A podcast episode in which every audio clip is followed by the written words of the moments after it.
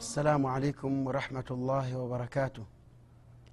الحمد لله رب العالمين والصلاة والسلام على أشرف الأنبياء والمرسلين سيدنا ونبينا وحبيبنا محمد صلى الله عليه وعلى آله وأصحابه ومن تبعهم بإحسان إلى يوم الدين. أما بعد فإن أصدق الحديث كلام الله. وخير الهدي هدي محمد صلى الله عليه وسلم وشر الأمور محدثاتها وكل محدثة بدعة وكل بدعة ضلالة وكل ضلالة في النار اللهم إنا naudhu bika min adhabi nnar wapenzi watazamaji wetu karibuni tena katika kipindi chetu cha anidaatu min assunna kipindi ambacho kinachokuja kukufahamisha uh, maneno ya mtume salllahu alaihi wasallam yale ambayo yaliyokuja kutuzungumzia na kutuelezea na kutufundisha ili tuweze kuyatumia ndani ya jamii zetu hasa katika jamii zetu za kiislamu na pia kuweza kujipatia uh, maarifa mbalimbali juu ya ubora wa matendo ambayo wengi wamekuwa wakighafilika nayo. Kwa hiyo ndugu yangu katika iman ni fursa kubwa kwako wewe kuweza kustafidi kufaidika na kipindi hiki na kuomba tuwe pamoja ili tuweze kupata radhi za mwenyezi mungu kwanza halafu tuweze kupata mawili matatu ambayo yatakuja kutusaidia katika maisha yetu na kesho akhera. Ndugu zangu katika imani katika halaka zilizopita tulizungumzia juu ya ukumbusho kuhusiana na matendo yetu tunayoyafanya ya matendo, matendo mema. Tulizungumza kuhusiana na swala zima la kwamba mwanadamu unaweza, kwa, unaweza ukawa unafanya mema lakini ikawa ni sababu ya kuingia motoni kama tulivyozungumza katika uh, vipindi vilivyopita. Na pia tukazungumza kwamba mtu anaweza akatenda dhambi na ikawa hiyo dhambi ni sababu yake ni sababu ya kuingia katika ni sababu ya kuipata pepo ya mwenyezimungu subhanahu wataala katika mfumo ambao tuliozungumza na tukauelezea.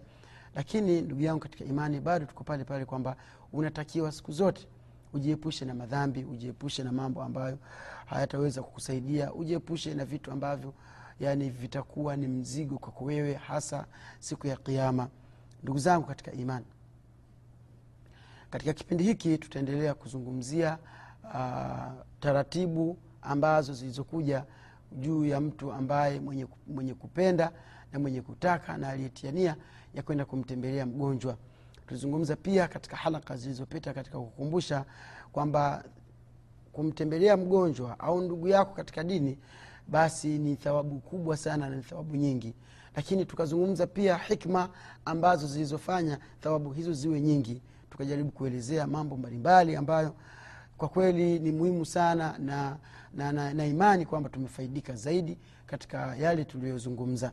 Sasa katika kipindi hiki nitajaribu kukukumbusha wewe ndugu yangu katika imani juu ya swala zima la kuzifahamu adabu za kumtembelea mgonjwa uislamu umefaradhisha na umependekeza na umependa na unapenda sana mwislamu kwenda kumwona ndugu yake mgonjwa ambaye tayari ame, amelazwa pengine hospitalini au ameugulia kwake.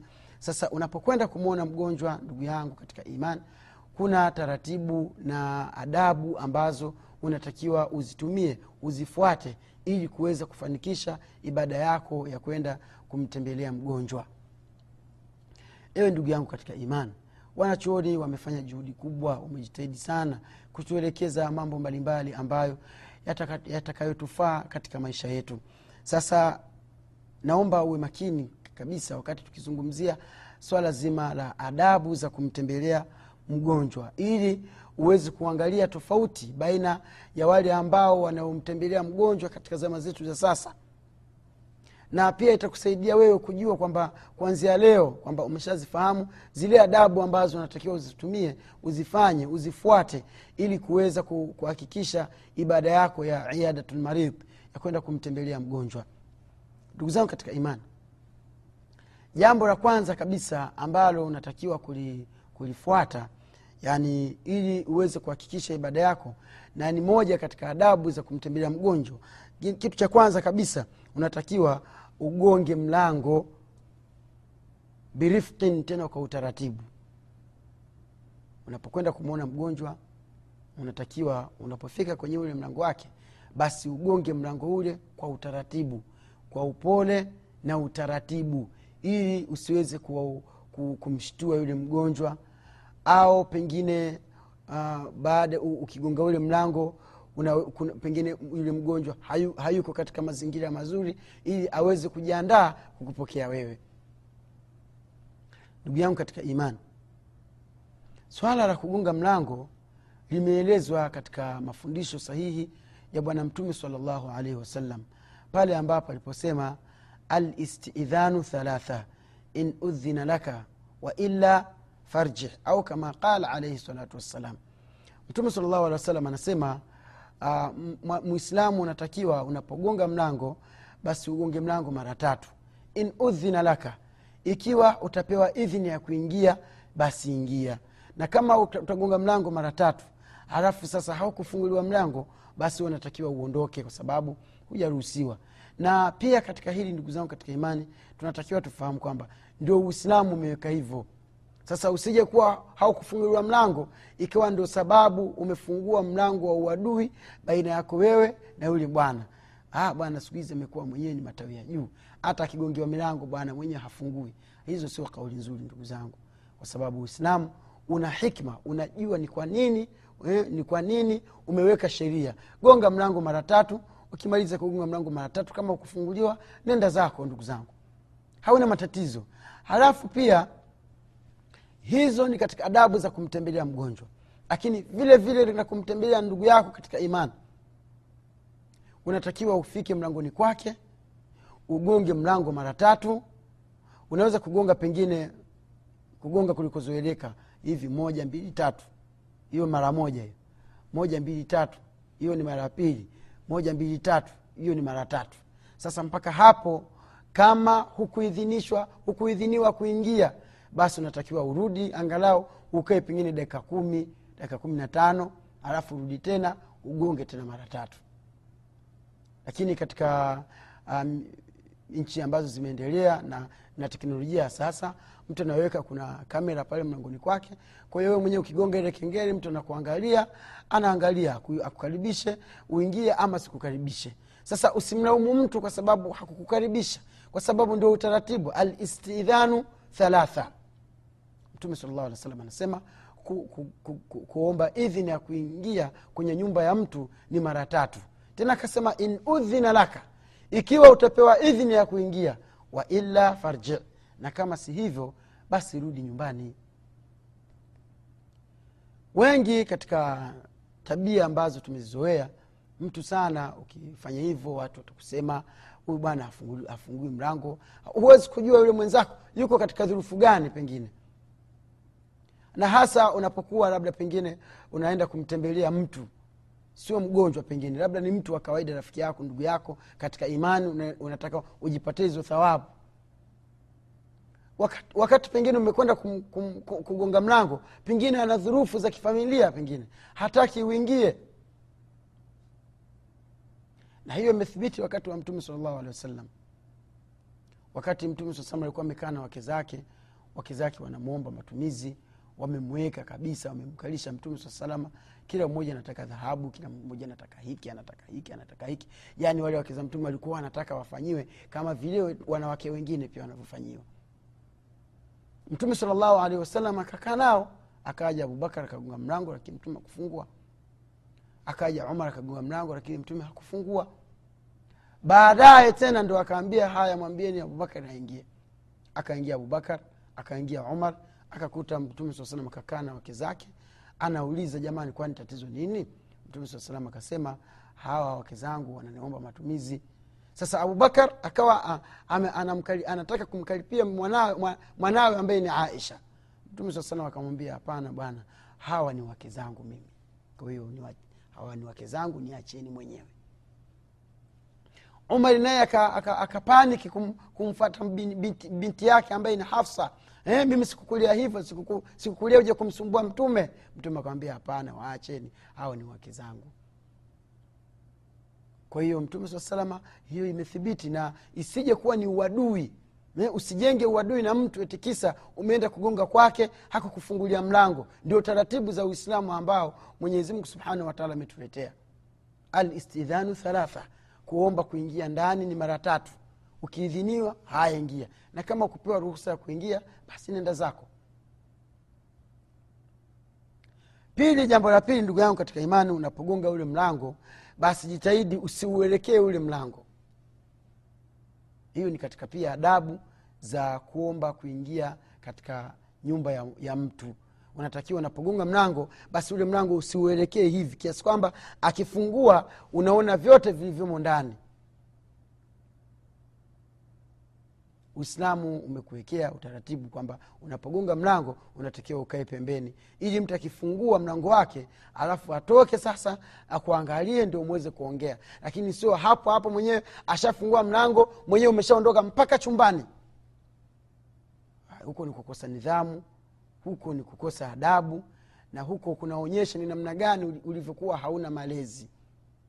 Kwa sababu kuna mtu ili tu akifungua mlango huyo mwenyewe ashaingia mpaka chumbani. Si hivyo ndugu zangu katika imani. Tunatakiwa tu, tu, tupambike na tabia nzuri kwamba unapogonga mlango wako unapogonga mlango wa ndugu yako unatakiwa baada ya kugonga mlango ukae pembeni akija akifungua aongee na wewe kwanza. Pengine kuna vitu vinatakiwa virekebishwe ndani akamwambia bana naomba kama dakika tano hivi eh, amwambie mke wake avae hijab amwambie binti yake pengine aende ndani. Kuna mgeni anayekuja basi wakupatie nafasi ili uweze kukaa na wewe kabisa uongee na yule ambaye uliyemfuata. Mmalize mazungumzo yenu mwondoke na pia uislamu ndugu zangu katika imani umekataza yani umekataza sio kwamba mgeni anapokuja aandaliwe chakula na mezani na msichana wako ama na mke wako.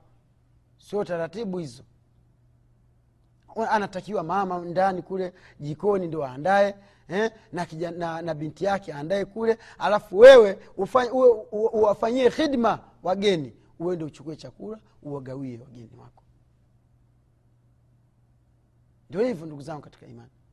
Kama una kijana wa kiume anaweza kakaa na wageni. Lakini sio wageni wamekuja unawatoa mabinti zako huko unaoleta ndo wanaongea na wageni. Ndugu zangu huko ni kukosa wivu. Kwa sababu yule mtu ni ajnabi ni mtu wa nje ambaye anaweza kumwoa binti yako anaweza kumwoa mke wako. Lakini kama ni mtu ambaye ni mahram ya yule mwanamke hamna tatizo. Kaja baba yako wewe pengine kaja yani ni, ni, ni mtu ambaye ni, ni mahramu wa, wa, wa, wa, wa binti wa, wa mabinti zako ni mahramu wa, ni mahramu wa, wa mke wako. Hamna neno mweza mkakaa wajomba lakini mtu tu baki kaja eh, mwenyewe unatoa mabinti zako huko ndani nendeni mkaongee na wageni huko.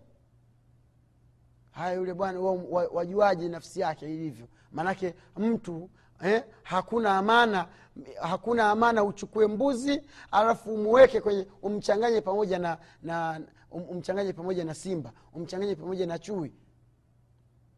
Umchanganye pamoja na, na, na, na, na wanyama ambao unajua kabisa wanakula hiyo mbuzi. Tunatakiwa tuwe na wivu ndugu zangu. Tunatakiwa tuwe na wivu. Mabinti zetu eh, wageni wakiki wakija ndio wanaostahiki kukaa na wasichana huko na wageni wa kiume wanatakiwa wakae na wavulana. Na pia ndugu zangu hapo nikukumbushe kwamba na nyumba zetu zinatakiwa zijengwe kisunna. Kuwe kuna sitting room ya wanawake wageni wa kike wakija wafikie huko na kuwe kuna sitting room ya wanaume wageni wa kiume wakija wafikie huko na sio wageni wamekuja eh, wote basi mchanganyiko wanawake wanaume wasichana wote umoumu maharimu na wasiokuwa na maharimu hapana ndugu zangu haifai. Uislamu hautaki hivyo. Uislamu umetukataza kufanya hivyo. Kwa sababu unapofanya hivyo unakuwa ni kama vile unawatangaza wale wasichana wako alafu yule bwana pengine anaweza kutoka ikaja kwa nia nzuri. Lakini sheitani sasa ndo tatizo ase mabinti wa mtu fulani bwana si mchezo. Mwenyewe akienda kijiweni anaanza kuwazungumzia. Sasa wale watu wabaya eh? wale watu wabaya sasa wakipata zile habari ndio wanaanza kuizungukazunguka nyumba yako. Mali inapofika saa mbili usiku unaona mara huyu kapita huku mara kijana anatafuta tafuta pengine uweza kwenda kumtuma dukani tule binti basi wamekutana hapo. Na binti ni dhaifu mbele ya mwanaume. Sasa matatizo mengine ndugu zangu tusiwe sababu ya kuyasababisha. Tujitahidi kwa hali na mali kuyaziwia na tunapozungumza hivi tunazungumza taratibu za kiislamu. Tuwe na wivu. Mtume anasema addayuth la yadkhulu ljanna mtu ambaye ni duyuth haingii peponi. Haya duyuth ni mtu gani? Ni mtu ambaye yani yeye yani, ha, yani, ya, yani hamwonei wivu mke wake wala hawaonei wivu watoto wake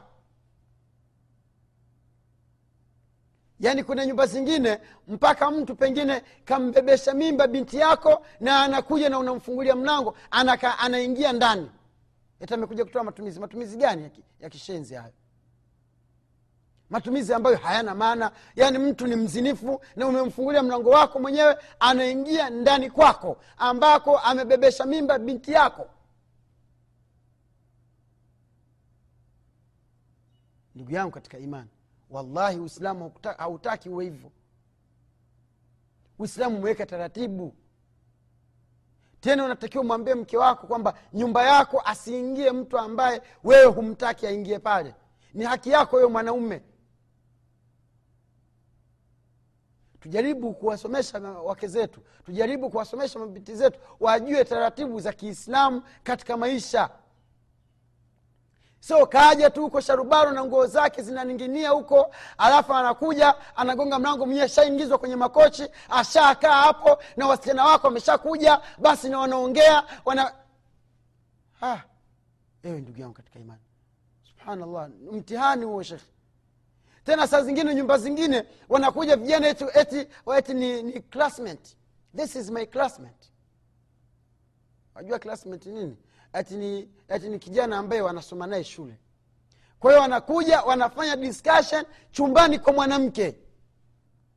Yaani chumba ambacho ume, ume, ume, nyumba umejenga wewe mwanaume halafu ukampa binti yako chumba chake special anakuja eti boyfriend wake au classmate wake anaingia na msichana wako na wewe uko humo ndani na tena mwenyewe umevaa kikoi eh?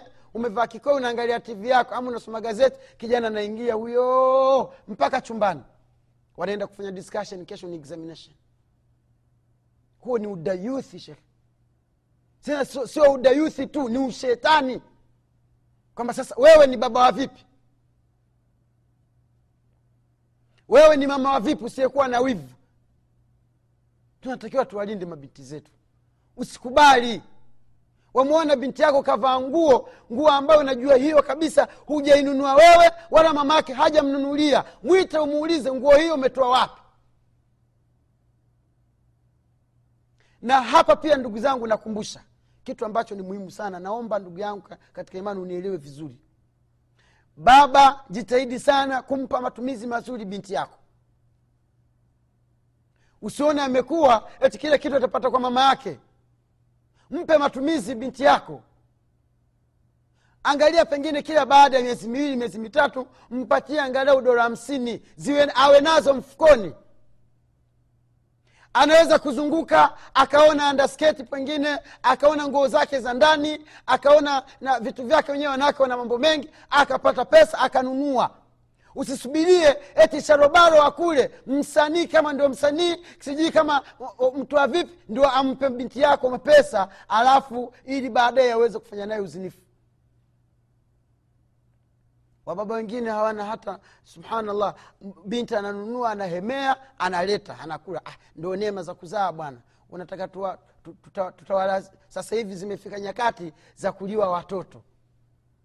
Hujui chakula hicho amekitoa wapi hujui amefanya kazi gani hujui amelala wapi. Inna lillahi wa inna ilaihi rajiun.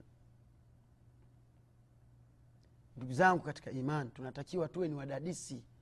Unapo unaporuzukiwa mtoto wa kike ni neema kubwa ni riski mtoto wa kike ni neema. Kwanza mtoto wa kike analeta baraka nyingi tu ndani mtoto wa kike ni neema ndani kwako. Mtume saa salam anasema mimi na yule mwenye kuolea mabinti zake wawili ama binti mmoja mpaka wakafikia kiasi cha kuolewa wakiwa ni mabikra wakiwa ni safi tabia zao nzuri wakaolewa. Mimi na wale watu kahataini. Mtume anasema ni kama vile hivi vidole vii unavyoviona jinsi vilivyokuwa viko karibu hapa. Mimi na mtu huyo kahataini tutakuwa peponi kama hivi. Huyo hiyo hadithi imekuja kuwazungumzia watoto wa kike sasa mungu akikuruzuku watoto wa kike ni neema mungu amekupa. Mungu amekupa sababu miongoni mwa sababu za kuingia peponi. Sasa pepo yako usiitoe bure bure tu. Jaribu kuishika ile pepo yako ile uing'ang'anie kwa hali na mali. Wazazi kuweni na tabia za kuwapa matumizi mabinti zenu. Msichana anahitaji mambo mengi. Msichana anahitaji kupata peidi zake za, za kila mwisho wa mwezi atanunuliwa na nani? Kama sio wewe. Msichana anatakiwa apate na nguo nguo za sikukuu. Atanunuliwa na nani kama sio wewe? Msichana anatakiwa apate apate angalau tumafuta twa kujipaka. Atanunuliwa na nani kama sio wewe baba? Msichana anatakiwa apate kiato kizuri. Atanunuliwa na nani kama sio wewe? Sasa nakwambia hivi ewe mzazi unanisikiza. Kama hautamnunulia basi atanunuliwa na kama atanunuliwa basi pepo yako utaikosa. Na utaenda kuulizwa siku ya kiama kunako hawa watoto hawa. Msiseme na watetea wasichana lakini ni haki yao. Kijana wa kiume anaweza kupata pengine kama hivyo unavyosema wenyewe dei waka aweza kwenda akaponda zege akachanganya akapata mia mbili. Anaweza kwenda bandarini akabeba mzigo wake akapata shilingi mia anaweza akachukuliwa kibarua akaenda kumsaidia fundi ujenzi akapata mia tano. Anaweza kuzunguka zunguka pengine akauzauza hata nguo akapata pesa.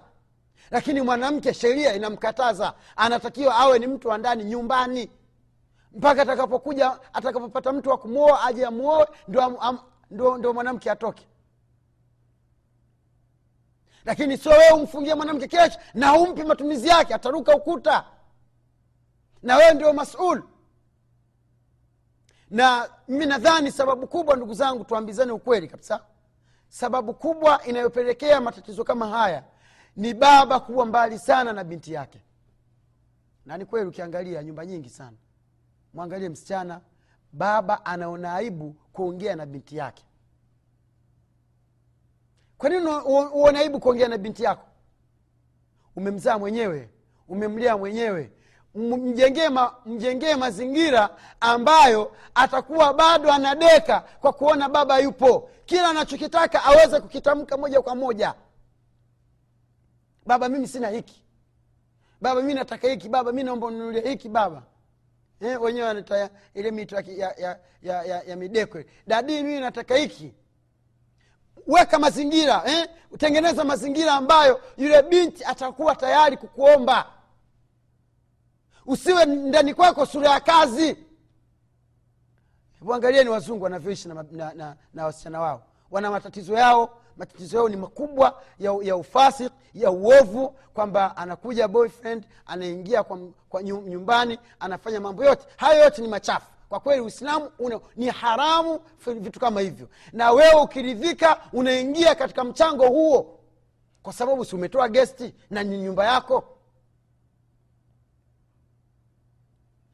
lakini tukiangalia katika swala zima la mtoto kuwa na huria ya kuongea na baba kwa hapo wamechukua namba moja. E, naam. Naweza kusema kwa hapo wamechukua namba moja kwamba mtoto wa kike yuko yuko free kuongea na baba yake na mzazi wake na kutoa mawazo ndani ya nyumba. Sio vibaya wazazi wetu wengine mtu anakaa mpaka na kufa hawezi kuweka miting ya kifamilia wakajaribu maisha wayapeleke vipi? Au kunatakiwa kuna kitu gani? Hakuna. Baba yeye kukicha kuki, asubuhi na jioni anatoa ni amri ni amri tu. Sio maisha haya ndugu zangu sio maisha. Wallahi sio maisha angalia mtume salllahu alehi wasallam manake maanake ndio mada mada yetu annidaatu min assunna mtume alikuwa anaingia kwa aisha na ameolewa anakaa kwenye kitanda cha aisha cha, cha, cha fatima. Fatima binti binti ya mtume salllahu alehi wasallam fatima binti yake mtume saa salam ameolewa na ali. Mtume anakwenda kumtembelea binti yake anaingia mpaka chumbani anakaa kwenye kitanda cha ali na fatima anaongea na binti yake. Sasa wewe una, una, unafanya kama vile binti yako sijui sijui maanake vitu vingine ndugu zangu pia vyachekesha ama vyahuzunisha sijui tuseme hivyo. Wewe na mtume nani bora na kuuliza wewe na mtume nani bora? Bila bila shaka mwenye akili safi kwamba mtume ni bora kukushinda wewe. Ina maana vile ilivyokuwa anafanya mtume saa salama ni dhambi. Sio dhambi. Mtume anakwenda kumwangalia binti yake nyama yake damu yake anaingia mpaka ndani kwa ali. Anakaa kwenye kitanda. Haya binti yangu habari za siku? Wajisikiaje mama eh? mdekeshe binti yako ajisikie vizuri na mi na baba nilikuwa nahadithiwa na na ndugu yangu shekhe wangu shekh abdushakur nadhani mnamfahamu vizuri katika kipindi chake cha uh, min aqwali salafi miongoni mwa maneno ya watu wema waliopita. Shekhe wangu shekh abdushakur mwenyezimungu amuhifadhi eh, ampe maisha marefu na familia yake na waislamu wote eh, na wewe na mimi ambao mimi naizungumza na wewe unanisikiliza kwa makini na kuniangalia na wote ambao ni waislamu duniani. Shekhe wangu shekh abdushakur alikuwa ananiambia kwamba kuna mzee kule kwao burundi kule yule mzee yeye ana mabinti zake. Sasa wale mabinti zake yani yule baba hali mpaka aone mabinti zake wako hapo. Ndio chakula kishuki. Anakula na mabinti zake.